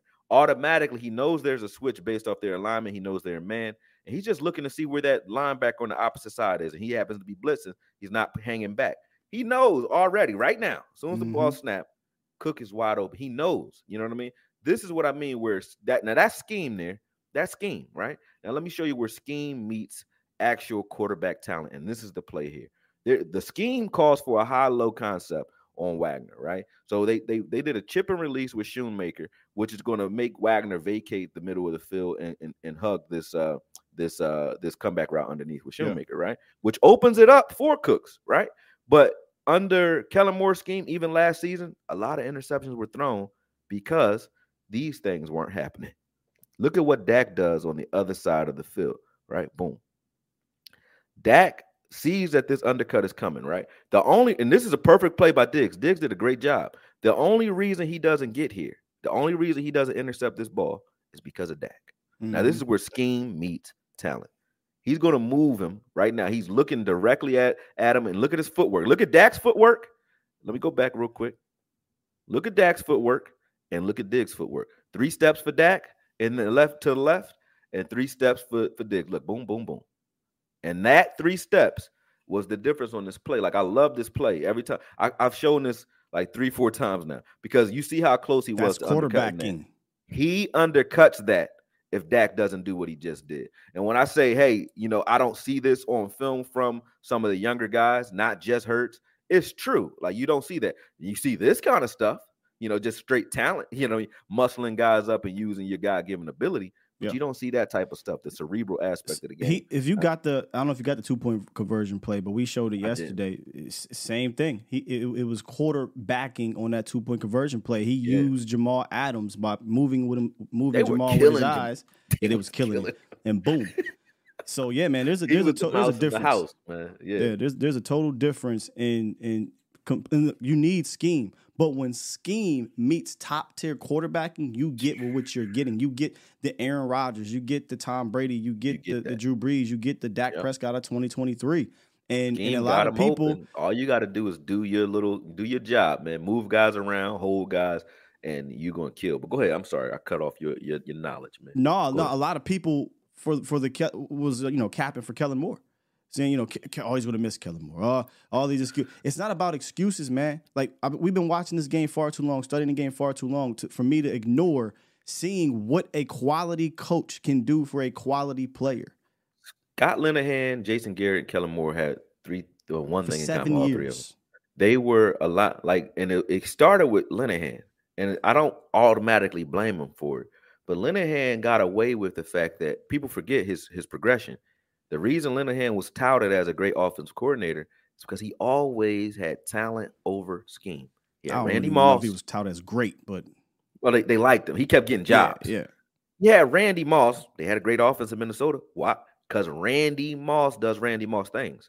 So you don't have to do a lot. Your talent is going to outdo whatever you're calling with the scheme. Then he had Megatron. You know, the talent of Megatron is going to outdo and outperform anything you're going to call in that scheme. So it makes your scheme look great because they get away with a lot more. And then he had Dez. You know what I'm saying? So he got Well, away with a lot. I give him credit though. I, I gave. I give I give Scott Linehan credit for what he was able to do in Dallas his first three seasons. Here's why: his first year he came in uh, with a team that was too pass heavy and Right. didn't know how to use their guys. Oh no, He- they he- started running the ball. Yeah, he got here and, and between him and Callahan, who was a run game coordinator, he was a pass game It was coordinator. really Callahan, man. Ca- Callahan's run game aspect, but but he was dialing up the plays right, and then Yeah. mirroring the the the play action game and mirroring the the Mhm. why you want to call the Air Coryell offense. So Yeah. he his little input, and then he became the full blown play caller. And what happens when Dak Prescott gets here in 2016? Tony gets hurt. The whole playbook is for Tony. He adapted the Yeah. playbook for Dak, so I gave him credit. That's true. The That's true. problem is the game started to pass him. Remember, Yeah. Linehan comes from an old era where he he really wasn't keeping up to date. This ain't Andy Reid and dare I say Mike McCarthy, right? Right. He he never he never changed. And when you never change, we just talked about it. You can't have these young developmental quarterbacks and you're not developing them as a quarterback. Right. And Right. Dak isn't going to fight him. He's a young kid, so we're not going to audible. We're not going to do anything. Four comeback routes. Right. We're going to run the because that's shit. But they doing the same thing the Eagles do. Four comeback routes, and then we're gonna try to double it up later on, hit you with double move. That's what we were doing too, letting your talent, you know, win rather And then than the Kitna got here. Yeah, And when Kitna got here, Kitna developed Dak. Though. Yes, Kitna Yes. start showing him how to quarterback. You know, in the National he Football League. definitely he definitely did. You saw Dak start to work on looking guys off. He started we started working on his pump fake without without overemphasizing or exposing the ball in his pump fake, just using his shoulders for his pump fakes, things like that. Kitna did a great job and worked on his and Dak was working on his footwork too. So yeah, he was. He went to Tom House. He was working on his uh his, his, you know his technique. And, and again, you're always tweaking your technique. Yeah. And, and then Kellen became the guy, and Kellen wasn't worried about you know, in my opinion, developing the quarterback position. Kellen was obviously trying to get a better job, but Yeah. also just hey, I- let's just go out here and and and, and air this thing out. all those option routes is like Dak was using his skills to get guys open, where, whereas now the scheme is getting guys open, and Dak's using his skills to exploit. And his experience, yeah. Yeah, yeah. So that's why I say scheme meets when scheme meets talent. I think, it, and I think that Dak's talent was helping uh, Kellen Moore a lot more than what we gave credit for. uh, I- one, look, this dude 100% carried Kellen. yeah, yeah. There's no doubt about it. Yeah. Um, and, and that's not to say that Kellen's not. Kellen's a smart guy. He's just He's smart, yeah. inexperienced. He needs Young. he needs to to go through the fire, right, and, Mhm. and come out scarred, so he knows what not to get burnt with next time. That's that's just Yep. what that is. So we'll see what happens with them. But it's that time. Hashtag ask Akoye. We already got a couple questions because I teed it up. Shouts out by the way to um two I in the building. Hold on. Double I. Little homie. She in the building. We played her clip earlier. Um, Yeah, yeah, yeah. Brother L, shouts out to the bro. He said, hashtag ask Akoye. After the Niners loss that e- that the Eagles suffered, it's expected that they will make some adjustments. What areas do you think they may potentially overcorrect that could work in our favor? Uh, we might see more big plays. Like if we come out and we show because they, they showed an inability to tackle in the open field, which is why Leonard they probably upped the offer on Leonard. Like, hey man, we're gonna give you a little bit more coming up in here because uh, they were showing an inability to tackle in the open field. So if we come out and threaten the perimeter on those short plays, bubble screens, and, and, and short short routes, uh, maybe they hug the line of scrimmage a little bit too much, and it gives us opportunities for deep plays. But you don't So play you mean everybody. their defense. Then you're talking about Oh yeah, yeah. I'm talking about their Yeah. defense. Yeah, I'm talking about defense. Um, but you don't play everybody the same because you know CeeDee went off on them too. So they they they may have they may be looking at the film against us more so than scouting themselves from last week. yeah. Uh, you know what I mean? That's what I think. But uh, as far as Self-scouting, offensively, um, I can't see much correction because this is what they've been doing for two seasons now. So you, they're not going to change their stripes at this at this point in the season. They've already been trying to all year, and I think that change was let's you let's run the offense through AJ and then get everybody else open late. The thing that may uh, be different, if you if you will, and it may look totally different than last week, is what Sky touched on, which is Dallas Goedert being back. So it's going to be Mhm. different automatically, but not because they decided to scheme it up different. It's because they got a different toy and a different piece back that allows them to do different things. That's per, I, I look. I got nothing else to add really to that. I think Goedert is going to be the biggest difference offensively, defensively. Honestly, much like you just said, offensively, they don't really do anything different. I, I don't. I don't think they can really change up anything. Not I- now, yeah. I- look, Leonard is not going to help where they L the most at in the middle of the field, and that's coverage. Yeah, So you know, it were sure. okay stopping the run anyway. Yeah. Yeah, sure. Go ahead, go to a team that was okay stopping the run. You know, tomorrow I'm gonna dive into their defense. They've been getting whooped on the ground a little bit the last three weeks, but um, we don't run the ball in that manner anyway.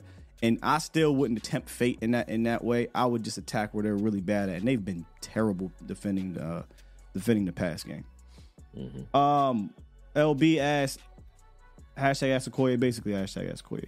Do you think Steele gets any better even playing hurt? He's not the worst line. He's not the worst alignment we have.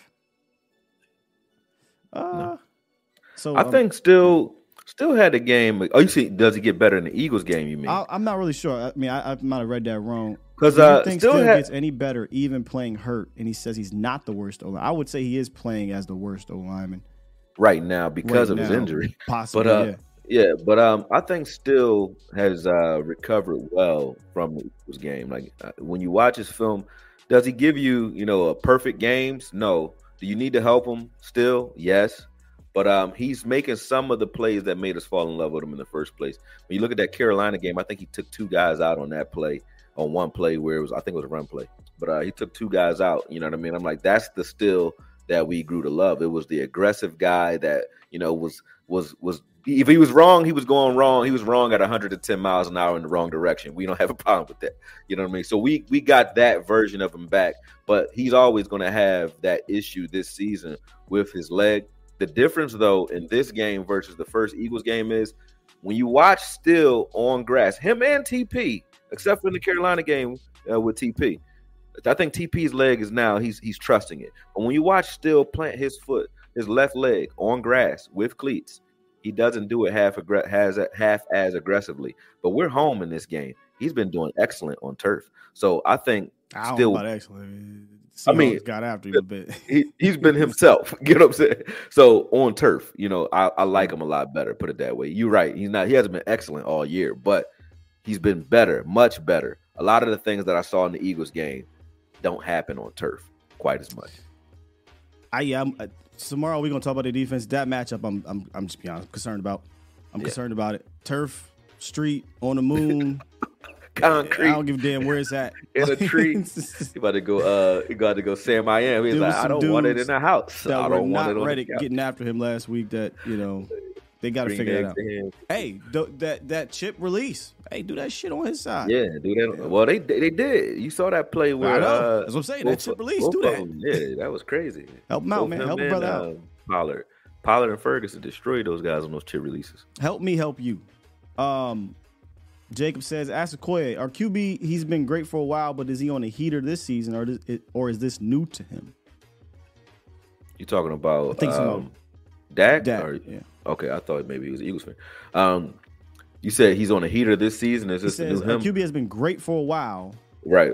but is, I guess he's saying, is this just? Oh, he said he's been good, but he's been he's better now. Um, I think it's the combination of both him. You got to give people don't do. I don't know why people don't do this, but you know, you got to give Mike McCarthy his credit for development and and, Yes. and what Mike McCarthy did. The most important thing he did, other than the scheme that him and Schotty came up with, that's that's not that's not what's happening here. See, that's just how we're going to attack you, right? But the philosophy is what's most important about Mike McCarthy. Mike McCarthy came out and he said something that that sticks out to me to this day, which is I want a quarterback to own the offense, not me. I need a coach on the field. Mhm. And that's what you're seeing this year with Dak. It's not just you're talented, let me call up a play that puts you in good position to do what you need to do. It's like, no, no, you're smart. I trust you to do what needs to be done Talk in each crucial situation. And even when you don't have those don't have those things down pat, I trust you to develop them as the season goes on. That those were the growing pains you saw earlier in the season where Dak was kind of second guessing some of the things he wanted to do. And then now you see him opening it up. And then also at the end of the uh, preseason where you see him actually call an entire game, those were the training wheels into what you see right now, which is Dak is a coach on the field. He knows what's up. Even when you hear him in the huddle talking to his guys now, he like, that's on me. I should have slid that. Even though guy gave him a second, like, no, I, I could have did that. I could have did this different. You know that. You know, just let me know if you can't go. Just say, like, that's a different mentality than, hey, this guy over there called the play. Let's run the play the best way he called it. It's like, no, I see something. And the communication between him and his guys now, I think, is at an all-time high. And that's what you're seeing. You're not just seeing it's not he, he didn't just develop new talent. He's No, I think this has always been this has always been in him. I just think he never had the the, the, coach to get Bring that out. out. of him, in my opinion. Um, I even would Next argue earlier in the season, I don't even know that McCarthy expected him to to get it this quick because that's why, No. according to him, kind of like trying to hold him back a little bit. Like, hey, he, according to him, I, I didn't cut Dak loose. And the one Yeah. thing I always say about Dak is Dak is a coach's player, right? So he's going to do what you say.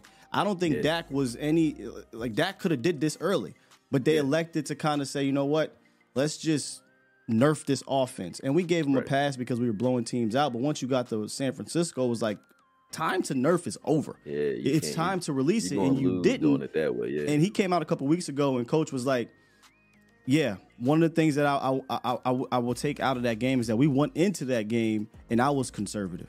I was Mm-hmm. trying to be too, you know, precise on these things because I was essentially afraid of things that I can't control. So once he cut that loose, it, it was literally the next week. Yep. Dak was bink, bink, bink, bink, Bang. bink. You know, and so now if, as long as McCarthy's here with this particular offense, and it's funny, bro. He said in offseason, you brought up what he, he talked about um uh, uh, some months ago. He also brought up it usually takes years yeah, to master the offense. And that's why you saw a guy like uh, Aaron Rodgers, who at the beginning of McCarthy's tenure, he was kind of in that mode of, okay, coach, what do you want me to dial up? My talent will take over, you know, from time to time, but I'm going to do what we say here. And then it was a wrap after that. Yeah, Aaron was like- doing it, it was like, hey, Aaron was even talking about Mike, like, man, I got the yo, Right, you don't know exactly. what the hell you doing. like, yo, what's up? So I think bro? it's Wait impressive that at, you? that at this Yeah. point, you know, in, in the season in this offense, he's pretty much picked this thing up. So I can only imagine where we could have been if this was year four in this offense Yeah. and not one. There's a difference between potential and will. You know, a lot of quarterbacks have talent and potential, but your will to get better and your will to improve is what will carry you there. And that's what Dak has shown from having a football field in his backyard to, Mhm. you know, having the Dak dance. You can see every season his will to get better. Yes. He's not resting on his laurels or resting on his talent. He's willing to be better and willing to do what it takes. And I think that's what Mike McCarthy's seeing when he saw, saw that short learning curve. It's like, hey, he's getting it faster than most because he's willing to. He's going to do what it takes to get there. And I like that about Dak. I like I've always liked that about Dak. It's like, hey, if I criticize something, just like last year, they criticized the interceptions. He came in, he's not throwing interceptions this year. You know, him and Diggs both have that. Like you criticize something, they work on it. and they they take it away. You know, and that shows that a, a player wants to get better. Not you know, I'm not just saying I am it. You know, they want to be it and conti- consistently. Uh, Saul Cruz, uh, hashtag Asakoya. How do you feel about our safeties and coverage against Goedert? I know our safeties haven't really been the best in coverage. And then kind of two question. What also what's also different about how we're deploying them? You you brought up that a little bit a few weeks ago. Yeah. So Yeah. how do you feel about the safeties against Goedert? Um, I actually, I mean, the, the issue against Goedert, honestly, if you pay attention, the two plays that he kind of got us on last last uh, game, they weren't against the safeties. That's the problem. Put the guys on them that are supposed to erase them. Whether that's going to be Izzy, Juanyeh. Uh, if you're going to if you're going to say Kearse is that guy, then y- you know it, it's a telling it's a telling situation when we're on third down and you don't have Kearse on them. Why is that? So if he's the guy that's supposed to erase our tight ends, then make, let's see it. You know what I mean? But when you see J. Lou on him or you see Bell on him, that shows that they're not using those safeties correctly, in my opinion. Because I know Juanyeh can do that. Juanyeh, I watched Juanyeh in the first game of the season lock down Waller. Not that the Giants were great, but he did a great job Come against Waller. And every time I've seen him in the game, if you're throwing the ball in his direction, if you do complete it, it ain't because he out of position. It's because you made a hell of a play as a wide receiver or a quarterback. He made a good play on uh, Washington's tight end, Logan Thomas. Broke Yeah. up a play on, on, on, a drag route. I got And I Thielen got- too. Thielen caught that fourth down play, but it wasn't because Juanyeh was out of position covering on a rub route. If you watch that play, people don't pay attention to how good Juanyeh is. You're covering a wide, their number one wide receiver against a rub route. You chose wrong. You didn't undercut the rub. You went over it. Still made it to the ball and almost ripped it out. Like you met the ball at the receiver, doing it wrong as a safety covering a receiver in the slot, which shouldn't even be happening anyway. So that shows what Juanyeh is able to do in coverage. Like Juanyeh versus a tight end, I love it. Yeah, I think this is that's your answer here is, is to get Juanyeh. Now, look, I, I I think Bell could actually cover him. I'm Yeah, not I'm not actually w- too worried about it. I Bell's think not our covered guy though, but he can do it. You know, he can do it. I trust him against him. I just again, that play we showed was that's what they do. They play with your eyes, right? Yeah, yeah, So you get the you get the got the, the play action, the split zone. You, you hesitate for one second, that gets you. But I, I love how like I don't think Bell needs to come off the field on, on passing downs because he close his closing speed is excellent, um, and I think he can he can do some good things. But in in man down the field, right? If you want to do some of those single high stuff, and maybe maybe we get exotic and we blitz. I would put I'd I'd take Kearse off the field. I'd put Juanyeh on the field and I have Juanyeh cover these guys and I have Juanyeh out there with Bell, uh, Malik Hooker, and shoot, man, you could argue depending what you d- d- decide to do with Dono. If Dono, I would blitz him. I actually wrote this down. earlier. Yo, I thank actually you, wrote bro. this down. Dono blitzing is what Dono should be doing, not covering. You know Mm-hmm. that that play against DK was Dono. You know what I mean? And if you just say, hey, if Juanyeh is in that position or even Izzy, does DK make that play? Because if when you look at Bland, Bland was in great position. He did he did good. Just the ball just slightly was over his hands. That's it. But if if Dono is not there and Juanyeh is there, I think Juanyeh closes that window and there's no completion at all. I think he closes that window. Yeah, So, because you got, I mean, you got Donovan Wilson's not a cover guy no playing back in in a cover position. in space where he In- in- doesn't belong. No, no, no, no. Um, so I had wrote down, you know, blitz Dono with Juan Juanyeh in coverage. That's kind of where I would go, and, and I don't know why they they just decided to stop doing. Maybe maybe again Dan Quinn is trying to adjust, but Donovan Wilson blitzed something almost close to forty times last year. I don't even know that he's blitzed ten this season, and he's he's been one of the best blitzing safeties since he's been a full time safety Yeah. and it's a it's a great you know curveball to throw because normally when you get a defensive end or, or maybe even a linebacker blitzing, they're just not as quick unless it's Micah Parsons.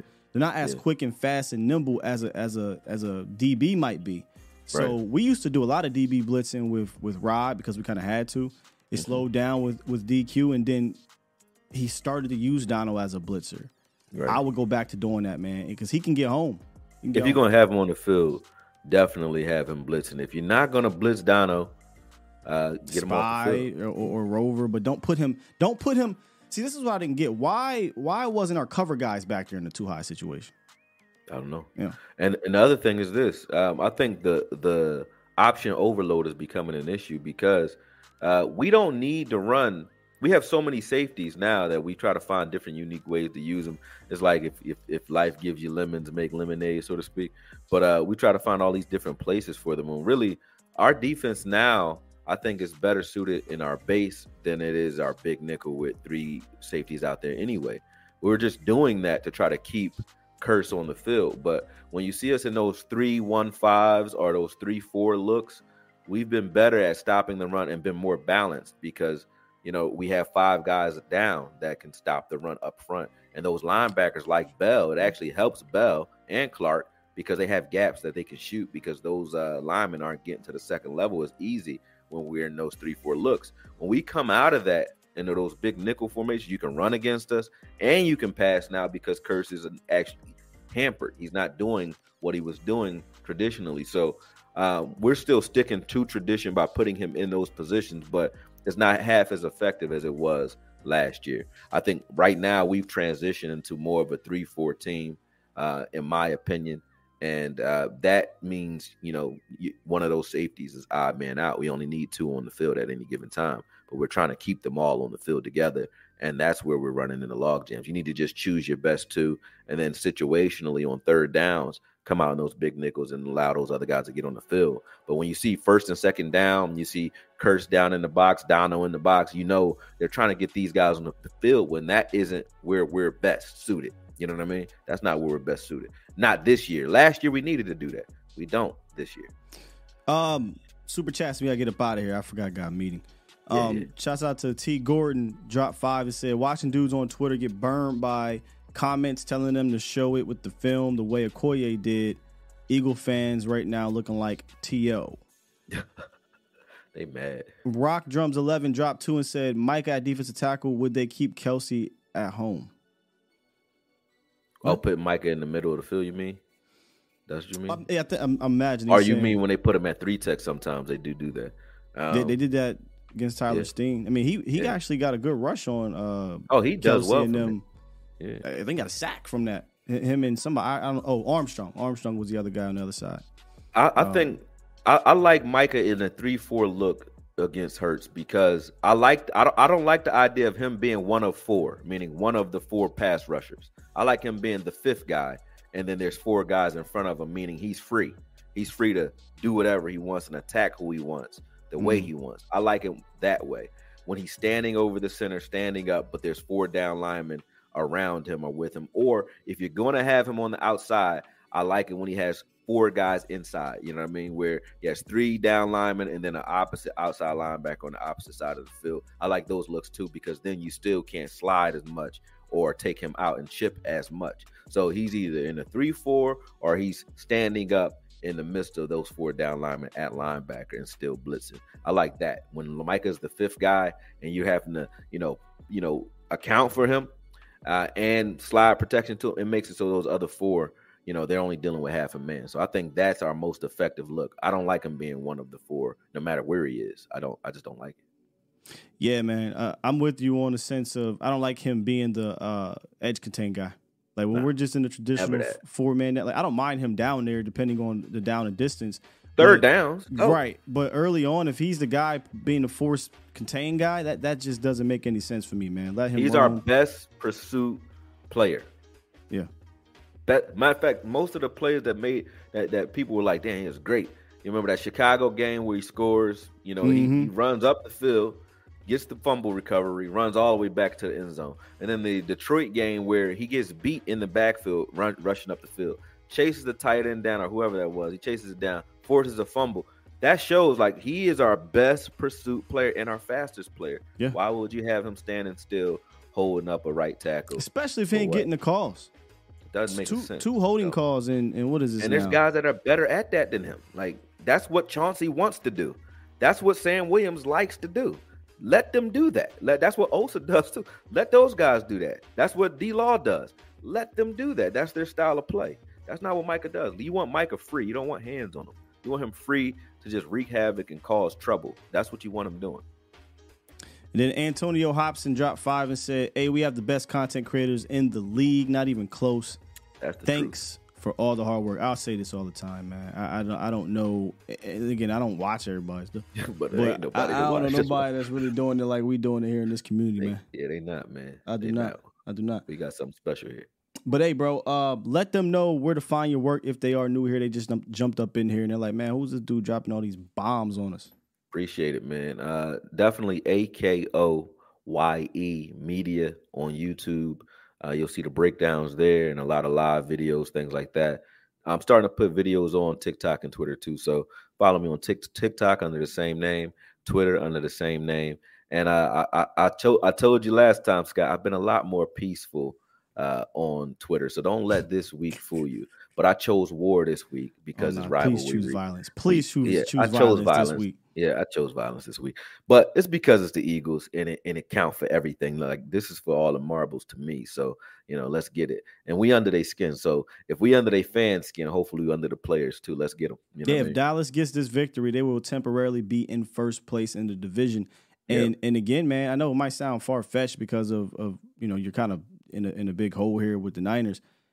If you win, the Niners win, you're ten and three. The Niners are ten and three, and the Eagles are ten and 3 You Mhm. just continue to keep handling your business. The first place, the the, the the the conference number one seed, home field advantage, is still up for grabs. It doesn't Right. matter that you know. I know the the Niners are looking crazy, but you got to get this dub because you've been the best home team in the National Football League for two seasons. Yep. I'm playing for that. Give I'm 'em that playing for talk. that, bro. So You there right. it is. I'm gonna go ahead and press this button. Push the goddamn button. Push the goddamn button. I got it. Get up out of here. Appreciate you, bro. As always, Koya Medias is always fire, fam. Appreciate it. If, if y'all don't know, now you do. If you missed it, because I know some people jumped up in here late, run this thing back, man. A whole lot of gems Yeah, on the those ops. And we'll be back tomorrow talking about the Cowboys defense, offense going up against that Eagles defense. And I'll be on later on with Vosh and Barty Live. And Mo will be on later tonight. And uh, that'll be it. Love y'all. Be out of here. Peace. Peace.